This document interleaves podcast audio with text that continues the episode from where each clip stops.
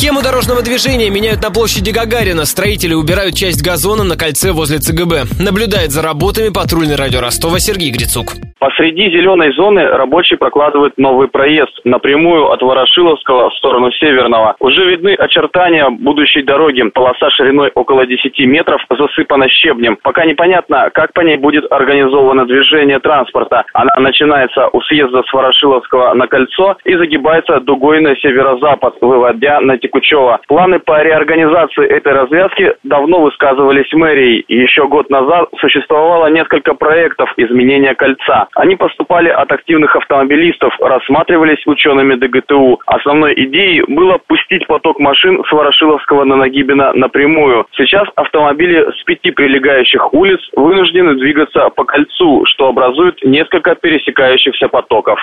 Добавлю, кольцо на площади Гагарина одна из самых загруженных дорог в Ростове. В вечерние часы пик пробки здесь начинаются уже с 17.00.